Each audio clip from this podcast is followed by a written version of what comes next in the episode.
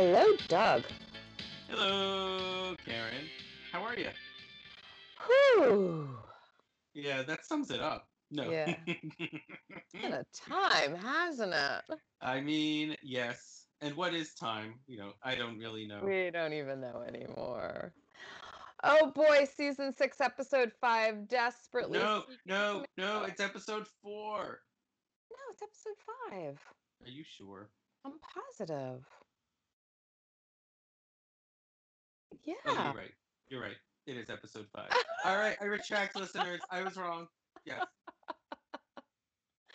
I mean, usually I get the seasons wrong, but not the episodes. Oh, what's to say? I kind of don't remember this. Again, we have an episode that wasn't bad, but wasn't great either. this is what I fear we're just going to keep coming up against is that it's just a different show. It's just every week it's not it's fine. It floats. Doesn't really sink. It's just not the old Melrose. The writing is different, the cast is largely different. Um it's a different vibe. Yeah, it's and we're still getting like I'm still getting that strong daytime soap vibe. Yeah, it's still there. Definitely still there. Yeah, still there. So where do you want to start? I mean, I think we can actually start with Amanda, which is, you know, how um, the episode begins. Okay, let's let's do that. So we got the leopard sheets again. We wake up. Amanda's in bed, um, and Kyle is not there. So Amanda like puts on her robe and she starts walking around the courtyard looking for Kyle. While she's outside, she sees Billy, who basically says, uh, "Have you seen Sam?" And she's like, "No, I don't have time for this, and I don't care," more or less.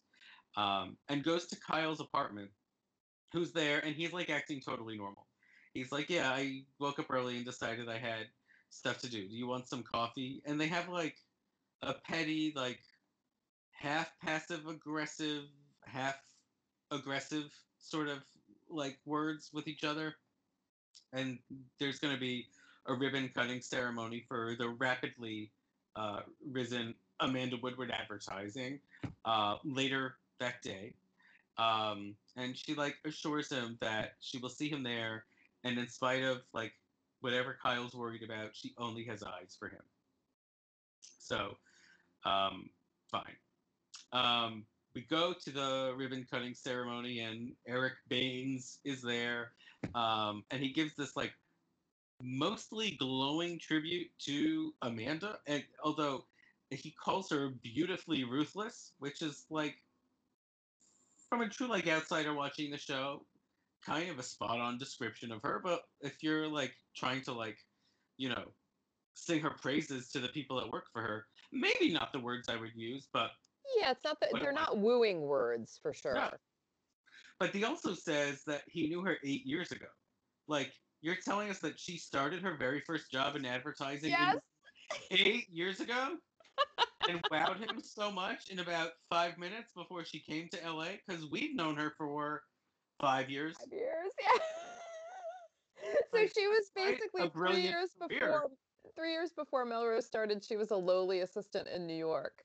And remember, in between being the lowly assistant in New York, she had to go to fa- uh, go to Florida, marry that crazy guy, crazy mafia guy, kill Karen, him, know the show does not remember that. and then go to go to Los Angeles. You know the show does not remember their own stories anymore. I know. There is no Parezi's past. I know. Um, and then I think the next time we see her is at Kyle's or the upstairs because they're trying out bands, Yeah. so jazz bands. Um, and oh, I guess I shouldn't have had us start with this because this does connect to some of the other stuff that's happening. Should we just Uh, okay? So maybe we should back burner that pause for a minute and just do Yeah. Billy and Samantha and get that over with. Yeah, we should because the show seems to think it's a storyline that people care about, and I'm of the opinion that no one does. Well, I certainly don't. I mean, basically, um, Sam's gone missing. Yeah. Also, the title of this episode, I think, because I interrupted to correct you and be wrong, is called Desperately Seeking Samantha. Like like Billy's big quest to find his runaway love is really going to dominate the episode. Right. Um, and I think they even end the episode with this, um, if I remember. So, like, they really think this is a bigger deal than it is. But back- Uh, yeah. Yeah. So yeah, yes, listeners, that is exactly how Karen uh, feels about this storyline, and so should you. Oh, I mean, what's to say? I mean, Samantha's missing. Let her let, let her go. Yeah, don't go. Don't go showed us looking miss her. her. Just let her go. But again, she, I mean, she ran away because she was upset that Billy didn't Propose. a propose to her, and then like b accept her proposal, which was like, I'm telling you, I'm ready for you to propose to me, and he was like, okay, not yet. Again, minutes after she has lied to him about her ex-con dad and depleted his funds. Just saying. And she was Yeah. the one who wants to run away. Let her go. Yeah, and crashed the car and has been nice to Craig and spilled the beans about Amanda. almost sabotaged. Yeah, like uh, takeover. yeah. So I mean, you know, she hasn't exactly been trustworthy. No, Mm-mm. Yeah. So now she's mad um, because Billy doesn't want to marry her. And so she's taken off, and Billy is now looking for her. And so he calls her mom in Maryland. And the mom is like, No, I don't know where she is. And if I did, I wouldn't tell you anyway. Dead giveaway that Sam is in Maryland. And she's right there. Yeah. Dead giveaway. Um, and you know, Billy's no fool. Well, he's a fool, but he's not that dumb. Yeah, yeah. And so he basically tells, uh, you know, at the ribbon cutting, or, or no, it was after the ribbon cutting. Amanda's in the office and he tells her, I, I got to take some personal time. Yeah, and it's like it's, he's- it's he's literally his first Allison. day at the Yeah. new company, and she's like, "Yeah, we're gonna all be pulling all nighters for the next few days." He's like, "Okay, so I'm using my vacation time right now to look for Samantha." yeah, I'm like, oh my God, he is the new Allison. yeah. keep taking all this time off and not do his job. And she's like, You've got 72 hours or you're fired. Um so off he goes to uh to Crabland. And it is like they are just driving home the Maryland crab thing. yeah, they yeah they couldn't do any more than like actually have crabs come up to the screen. I mean, yeah, like we should be watching SpongeBob starring Mr. Krabs. I mean, this is like crab like like her mom owns like a crab shack, but it's not even like a shack, like not a, it's like it's actually looks like quite a big place on the water, oh, which Oh, right is, on the water too. yeah. know, yeah. So I'm kind of like, how can Sam sit there and say she's poor because a place like that probably makes boku bucks in the winter. I mean, in the and summer. Seems like it's been around for a very long time. Yeah. So, I mean, I guess it depends what the dad did to like deplete their funds, but yeah, some like she, her little poor bumpkin act doesn't really jive.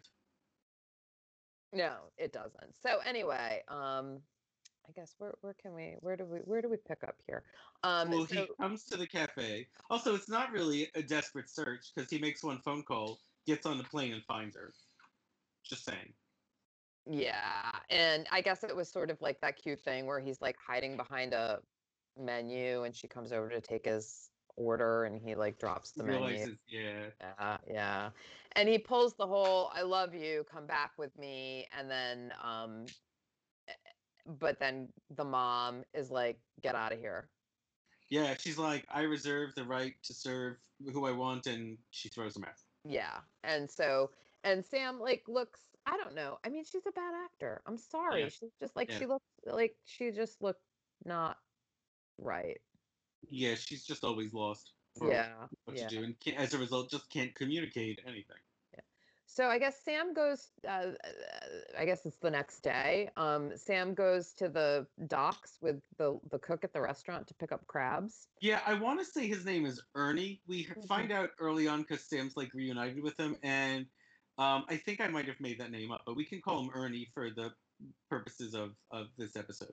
Okay, and guess who's there? It's Our- Billy, the the newest crabber in town, The Billy. newest- and he's all wet because he fell Yeah, off the dock. He fell in. like what the fuck? They didn't need to do that. No, no, Like- Billy could just, and who would hire him? What's your resume? Oh, you drove a cab and worked for an ad agency? Sounds good to me. Yeah, I mean, come on over, you know, come on over and work here. And he like fell in the water and he's like, I mean, the whole thing was just stupid. He couldn't just be at the dock to meet her because that's Right. where where she was going to be. Um anyway, so that was stupid. And um but it does give him time to have a, a moment with Ernie while Sam's paying for the cooler full of crabs um to sort of get a little backstory bet- about the mom. Yeah, which is basically that like she wants Sam to stay here, and if she's able to protect Sam, it's her second chance at the the protection she wasn't able to give with the the dumbass criminal father. Yeah, it's like her do-over, Yeah. which seems like a really, really, really weak plot line. But okay, we'll just go with it, right? Because at least it's a plot line. I, I, I basically yeah, Yeah, sure. yeah, That's we'll yeah. take it because that's all they're giving us. right. Um, so that I guess it's that later that night. Um, Well, I know it's within seventy two hours. That's that's probably uh probably later that night. Yeah. Um, he Billy goes back to the restaurant. Kate, uh, Kate, the mom, is cleaning Mm. up, and um, and I don't know. Billy just kind of is like, I understand. Like, I don't know. He just talks shit, and he's basically like, I understand what you're doing, but I want her to come back to LA. I love her, or something like that. And um, Sam's mom points a shotgun at him and tells him to leave. Yeah, she takes a shotgun and, and points it right at Billy. Yeah, I was kind of like, well, this is like a little shocking and over the top, and we don't need a shotgun here. No, but I wasn't so upset about the fact that a gun was pointed at Billy. I just I just think it's a missed opportunity because with other guys, she doesn't fire. And does Sam walk in on this now? I don't remember. Or do we just end with that? I think Sam is there, but she doesn't do anything if she does. So maybe she's not. Okay, because I don't, I honestly don't remember. I guess not. at this point, or if no, or if I, just kinda yeah, I guess if Sam were there, she would actually have to make a move of her own, and I don't think that happens. So I think it's just the mom, right. just Kate versus Billy. All right. So that's kind of the Cliffy for their for for their and I don't care. It's the Cliffy and I don't care. Like they can just stay in Maryland. Yeah, I mean, it's not. There's not enough writing on this story to have that be where this episode ends.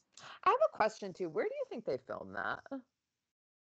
Um, like Catalina, like somewhere still in L.A. You think it was still in because it was really weird because I could have sworn in the parking lot I saw a Maine license plate on one of the cars. Oh, really? Yeah.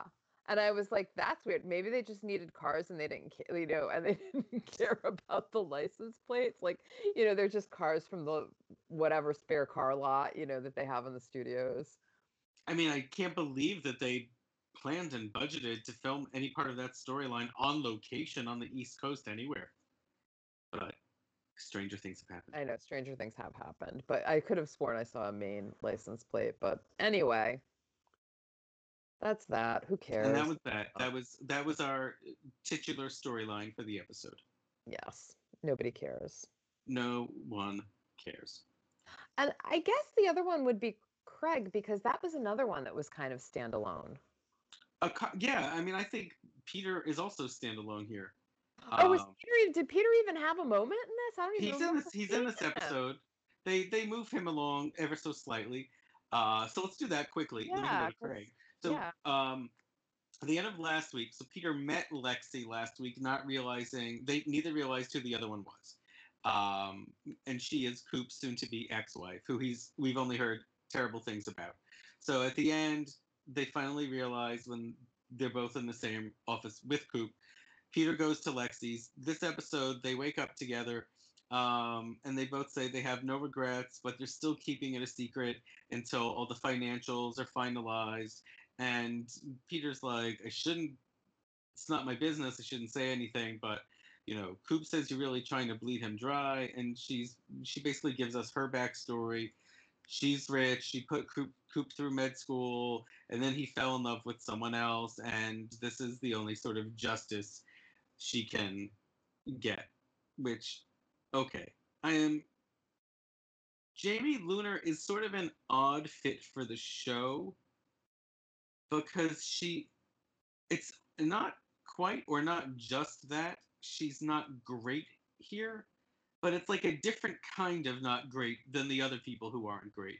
I don't know. I can't articulate it better than that until I think I rewatch a few more of the episodes, and maybe you disagree, but but she's like she's like entering a show having done other mid 90s soaps and everyone else is like well we tried to do other things and ended up at melrose. It's like a different kind of approach to the same kind of writing here you know like she brings a different energy than say alyssa milano or lisa rinna. And it's a different Mhm. energy than heather locklear. She is not brooke langton so so at least there's that. Yeah. but um Yeah, you know what? When you think when I'm thinking about her now and that character and and also what they're doing with her, it's all in that very soft focus. Like that It that's is. the only way that I can It sort of describe it. Whereas like, you know, Alyssa Milano, Amanda, um Lisa Rinna, like they all they're all women with edge. And yeah, they come in just they're all driving their scenes and Yeah. she's very static not really passive but static yeah, and she, and there's a lot of sort of like an undercurrent of melodrama there. Mhm.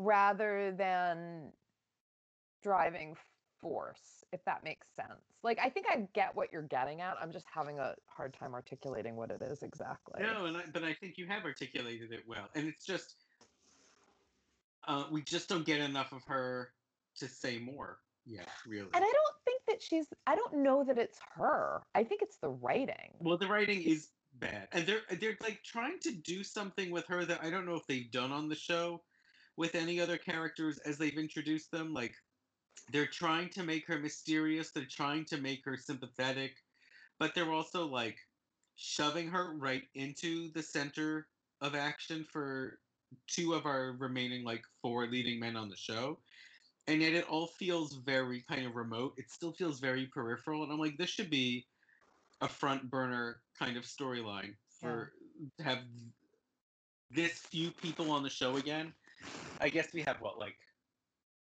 five women and five men and this is like three of them are all together and it's all like who cares right now Right, right. And I guess, I don't know. I guess, I guess it's also, I don't know. I kind of feel like the way that they've written her is it's so obviously different from the way that I mean, with the exception of last week's uh, monologue by Alyssa Milano, that was just like a time waster. Like the way that they've written her and the storyline that they've given her does feel very daytime soap. yeah yeah, definitely that definitely that gauzy thing that I Yeah. Yeah. And that sort of, you know, she lets out that she was betrayed by her husband. He cheated. He fell in love with somebody else. We, of course, know it's Kimberly, um, but nobody else does, except for obviously her um, and Coop. But, you know, we're, we're kind of the only ones with that knowledge. So, um, so there's going to be more where that came from. But, um, but yeah, anyway. Oh, I, I, I was I was kind of happy that that wasn't given much time. Yeah, I mean, I think there's only one other scene where Lexi is again fighting with Coop at work, and Coop tells her that he's broke, and I don't think anything really comes from that other than that Coop says that. Yeah. Other than like Peter just looks more and more like Howdy Doody every episode this season Yeah. between like the suits, the ties, the hair, all that. the, the suspenders. Yeah, yeah. uh, how can I leave those out? Yeah, absolutely. All right, moving on. All right, so now let's go to Craig's Yes. Poor because you know who else is at Craig's? Sid's dad. it came out of nowhere. and, and yet I feel like I knew this was coming back then. I knew it was like there's gonna be this is something this is gonna be a problem here because Craig has at least physically moved on. So so Sid's dad is in town and he knocks on Craig's door and Craig is, you know, awkward. Um, and he invites him in and they're talking and and Sid's father is talking about, you know, like how he's trying to move on with his life and how he thinks Sid would want Craig to move on. And then of course Jennifer comes waltzing out of the bedroom, you know, wearing like Craig's shirt and undies, and it's clear that like they've spent the night together. So of course Sid's father is pissed off, and it's just like Jennifer had to know he was talking to someone. So we should have had a scene of her in the room making a choice to come out. Or, or giving us a reason why she couldn't have heard Craig talking to another voice in the other room and still and, and coming out because it's like you you had to know. Yeah. Yeah. Um. So uh, Sid's father is in town. For, Mr. Andrews, I guess I should call him, is in town for business for a couple more days. Um, and so Jennifer realizes she has to do something to make this better for Craig because he's really wallowing um, and uh, floundering. And so she's somehow able to get through to Mr. Andrews and be like, look, Craig is the shell of a person and and he's just trying to move on with his life and shouldn't we all be doing that or something to, to that effect. And it's enough for Mr. Andrews to reconsider. And then he comes back to Craig's and he says, you know, we got to check for Sydney's life insurance. I mean, I'm not sure on what policy because was this at Sky High Advertising? Or was she like 30 years old and still on her parents' insurance? I don't really know. Um, but again, I don't know if insurance is something that the people that were writing this then even uh, had much uh, insight into. I don't know. Don't know. Um, he gives Craig Sydney's life insurance check, which I guess is sizable. Uh, and he goes, It's time for both of us to move on with their lives, which is essentially, you will never see my face again on the show. And also, I forgive you, go forth. And Jennifer is able to look down and see all this from her apartment window, which again is Sid's old apartment. Used to be and Sid's not, apartment, yes. And I'm not really sure that like I mean I guess I guess you could see from there. Um, so Jennifer, this is all part of I guess the plan that she had alluded to a couple episodes back when she first spent the night with Craig. And She's like, he's going to do great things. He's going to be rich. He's going to be a billionaire, and I'm going to marry him. And this is her with like planting her uh, uh, fingers like right in there. Um, and so she he tells her that he got the check. And she's like, and now what are you going to do? What's your big venture going to be? And he goes, nothing. Now I'm a man of leisure. And this is not the man that Jennifer I mean, how much money could that have possibly been that he can be a man It- of leisure? I mean, it's got to be like less money than what he'd been accustomed to growing up with his whole life before. I would think because he was pretty wealthy. Yeah. He lived in that crazy house that Brooke lived in. You know, if Sid knew how much she'd be worth in death, she would have tried faking her actual death season Yeah. three. all right. Can we just talk about how Mr. Andrews? Okay, first of all, how did Craig even know who Mr. Andrews was? They weren't at the wedding. No, but they do mention in the season premiere, Craig flew Sydney's body home to Chicago, and they actually buried her there. Oh, right. So I guess that's where they met. Also curious. No mention of Jane, Never a mention of Jane in all the dead Sid talk. except when um, Jennifer came out and Mr. Mancini's like, Why do I know you? And she's like, I'm Michael's sister. We Yeah. met at the wedding. but I don't even think they, they said Jane's wedding, you know? No, I don't think so at all. She's just like, I was really young and I spilled cake on you. Yeah, it was. and you can see he is like, you know, he has no time for the Mancinis. No, the, yeah, Yeah, acid Yeah. on the fire. Yeah. yeah. So, so that was kind of that that part of the story. Like, I was kind of head scratching at that one because I was like, but wait, they weren't at the wedding. Um, and it, Right, but I, I had forgotten that he had brought the body back to Chicago. I mean, presumably at some point, maybe Sid showed Craig photos of her parents in the five minutes they were engaged. But yeah, they did meet once, and it was off camera. It was after Sid had been killed. It just felt like when they were having that whole exchange, I was so confused because I was like, I didn't think they were at the wedding. But there were other things that were said too that made me feel like maybe they were at the wedding, but maybe not. It was all very odd. The one that we saw, the wedding that we saw. Yeah, the wedding that she died at. No, they definitely said in the finale before the wedding that Jane and her parents couldn't come. Okay. Which, like, why would they? Because Right. it, you're doing this in five, like that night. Right. Yeah, Yeah. It was yeah, it was a quick one. All right, well, whatever. Moving Yeah, on. He's, he's a man of leisure now. Amanda doesn't have anything to worry about. Her competition has been squashed. Uh, yeah. Basically. So- Thanks to Sid. Good, good, good luck, Jennifer. Yeah. Thanks to Dead Sid. Thanks to Dead Sid. Moving on. We move on. Uh, so Megan and Michael and Taylor.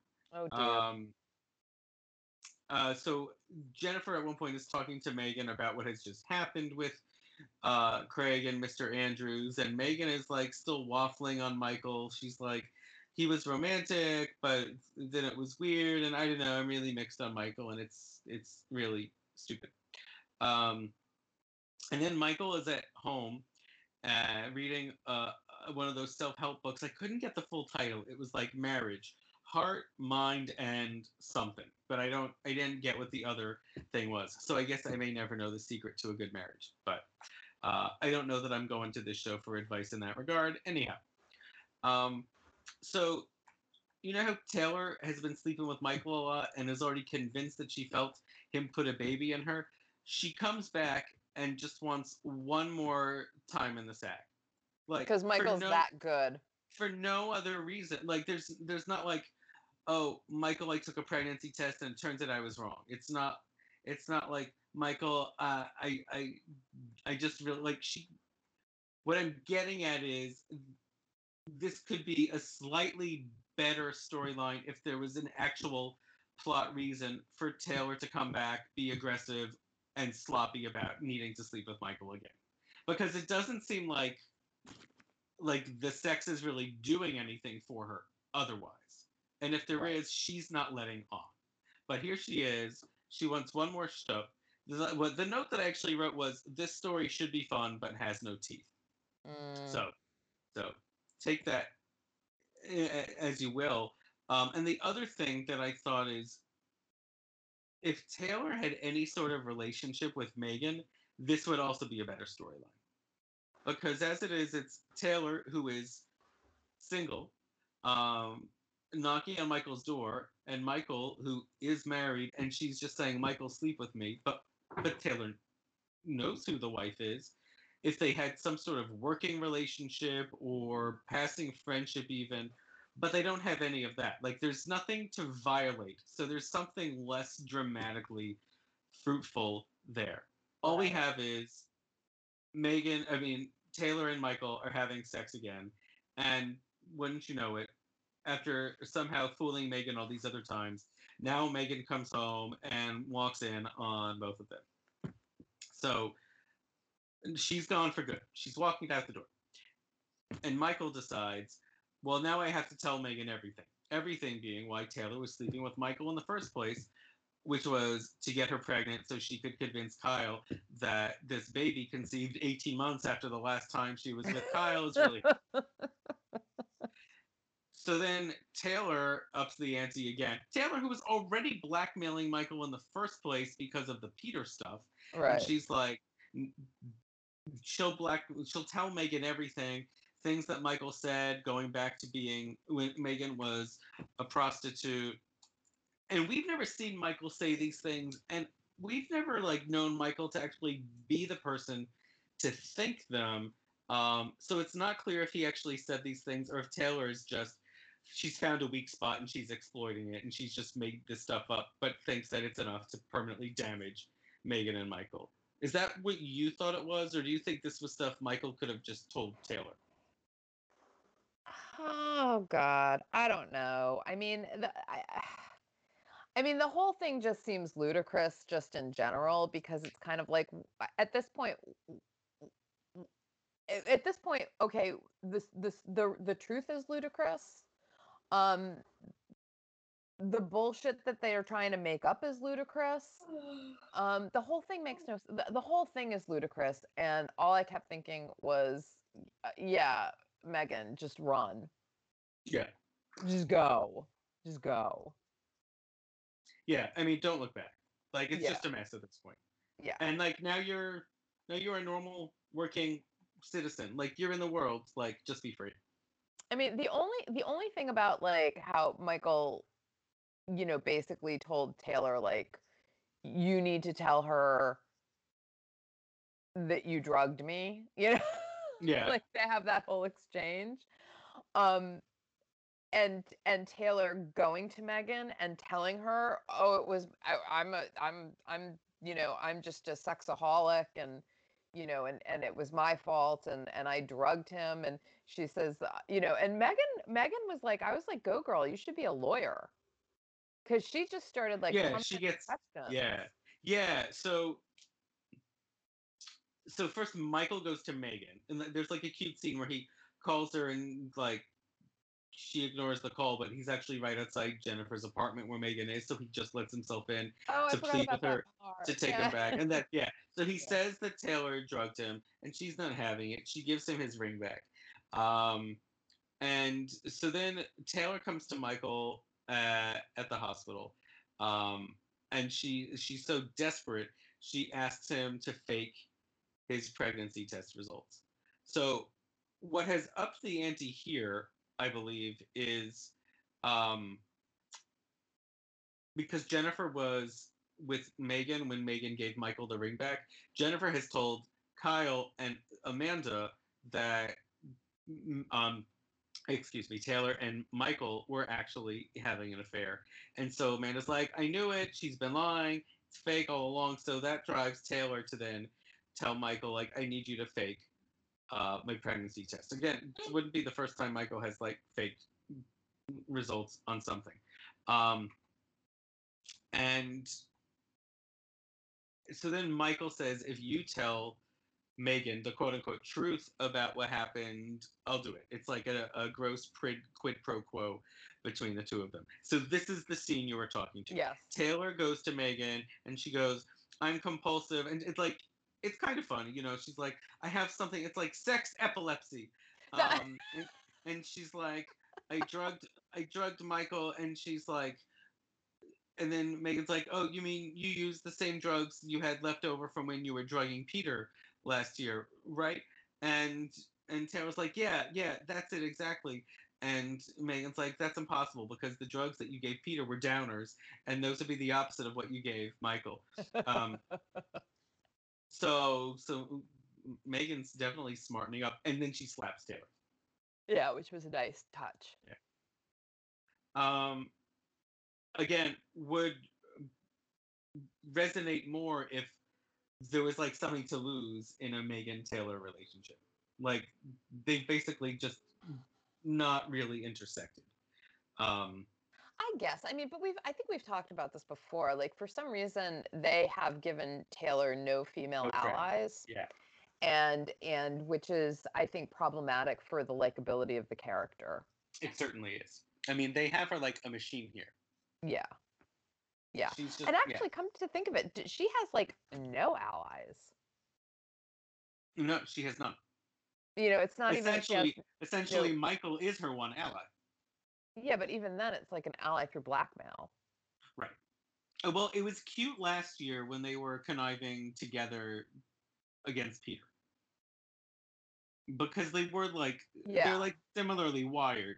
Yeah. Um but but now the writers have pushed this too far. yeah. Um, yeah. Yeah, absolutely. Um Yeah, so oh no, there's more. Right, with Megan. So uh at the upstairs. Yes. Right. Um so there's uh a lot more that happens with Eric and it and it you know, it hits both Amanda and Megan. Um, Amanda ha- at one point excuses herself from Kyle and says, "I have to go meet up with Eric." Um, she's in his hotel room, um, and she convinces him that there's nothing between them. There's nothing romantic. There never will be. And he agrees. He goes, Yes, I know. There's nothing there. Uh, he does get another insult in at Kyle.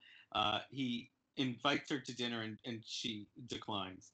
Um, and after he leaves, he changes his, his room service order because he had planned on her coming over and staying over. Um, so he changes the order so that it's just for one and cancels the champagne. But he does come to the upstairs when this big band that has been hired is playing. I guess it's the first night. So it's an event at the upstairs. And I actually think the little bit of the jazz that we hear is good. Like maybe even a little bit better than I would have expected for this show. Yeah, I mean, if you like smooth jazz, yeah, it's it's pretty good. but it is it's smooth jazz. I jazz. think it's very swingers. It's very sort of of its time. Um, and so Megan sees Eric kind of like across the room. Um, Michael comes to apologize to Megan, but it very rapidly decelerates, uh, and he's bringing up her hooker past again. Uh, and then, like, he makes a scene, uh, and both Eric and Kyle uh, come to Megan's defense, but ultimately, Eric is the one who sort of sticks around uh, and flirts a little with Megan and says that he once went to jail for for bad checks when he was a kid. I mean, I don't know how old or how young you are when you're forging checks or whatever, but um, there seems to be a vibe between Eric and Megan. Yes, and Kyle is enjoying the vibe. Yeah, yes, yes. Kyle is grateful for the vibe. So, um, yeah, that's pretty much how they wrap that uh, that up. That so I think we we did it. We did. I mean, yeah, we've covered we have covered the block. God, again, not terrible, but not good. That's right. You know, there are at least there are stories that are connecting, um, but they feel a little bit forced, and they also feel like they're not pushing as much as they could on some of the fun buttons. But Mhm. yeah, I mean, Yeah. the Billy storyline is the worst one, but I really just like the Craig one too. Yeah, and that one, well, also that just isn't going anywhere. Where the fuck is that going? It it isn't. It is not. You know, and and no matter what they write it, there just isn't enough there to even propel it forward. Like even even Jennifer, like, kind of want to dig her claws into him because she thinks he's going to be some sort of success. Uh, even that doesn't feel right because again, it was just Yeah. built on too quickly. You know, I mean, she like planted a kiss on him at the wedding, and you knew Yeah. that they were going in that direction the minute that car hit Sid. Um, you know, that Jennifer was going to be the one to step in. Um, eh, but they, they've given us no good reason for that. And looking at at Craig like a sugar daddy isn't a good enough reason. Yeah, and it's you know like cute doesn't cut it, but it's not even cute. It's just like okay, fine. Yeah, This, this is what you say. Okay, fine. Move on. yeah, yeah. I, and so again, and be, you know, and I'm cutting, I'm actually cutting that storyline a lot of slack because I really like Alyssa Milano. Yeah.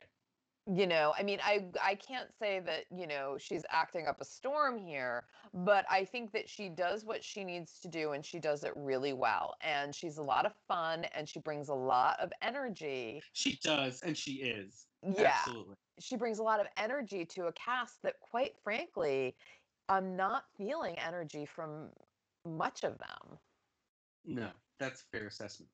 you know it's it it feels uh, the they all feel a little draggy Yeah. um you know maybe with the exception of uh Rena too who i think Yeah, is just always happy to be in the room you know Yeah, I think she's having more fun this season maybe than she was even when she joined. yeah p- p- po- very much possibly because you know she's kind of like has these kind of wackadoo storylines of like i want i gotta go get pregnant and stuff like Yeah. that Again, something to keep in mind, and that might affect the writing and the acting, is that they were filming these in rapid succession around uh, Heather Locklear's pregnancy. So they, I think, they barely had a summer hiatus before they were filming, and they were doubling up like two a week. So they don't have a lot of time to put any of this together, uh, and that's probably worth mentioning as we analyze it 25 years later on. Right. Although I don't think that that explains the tired cast. I mean, I think it does, but I think the low, uh, uh, it, it would explain that they're tired, but I think the low energy is just. I think they would bring the low energy. the- Yeah, I just think the low energy I is just there. Yeah. You know, it's sort of like the sign that the that the, the show has been maybe around too long. Yeah. you know so so um so i think you know alyssa milano is definitely a bright spot in all of this but you know they're they're not they're not giving her enough or they're trying to or they know they're not giving her enough so they're trying to force whatever it is that they are giving her and to make it bigger than what it is I also think the flip side, they're doing, they're trying to do too much with her, and spreading her too thin. Oh yeah because she's poking her nose in with megan and michael she's poking her nose in with kyle and amanda she's po- Mhm. yeah you're right you're right and she kind of has to be a different person in each of those threads. right Because in one, she's like the optimistic sounding board, and in one, she's you know like like a real kind of yenta, and in another one, she's a big aggressor, like you know, and a gold digger, and it's like they they don't all jive. right right But yeah, I And- agree. I, And Right. is she still mad at Amanda and Kyle because that seems to now she seems to be over that? she see like I think she likes messing with Amanda. Um and but the Kyle thing is just like she's forgiven him, she just likes being tied to him. Right. It's all weird. But Yeah. anyway. Let's go to Hollywood Boulevard. Yeah, I think um we've just said all we can say. So for those of you listening, happy Mother's Day and um we'll see you on the boulevard. All right. Take care till then. See you over there.